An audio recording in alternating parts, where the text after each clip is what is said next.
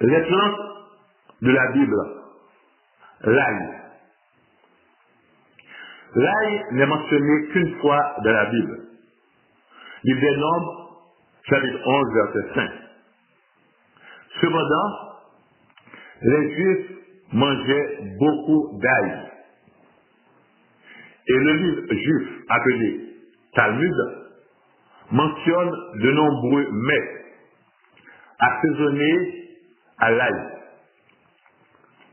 Les Juifs mangeaient tellement de l'ail que les auteurs romains les caractérisaient comme mangeurs d'ail.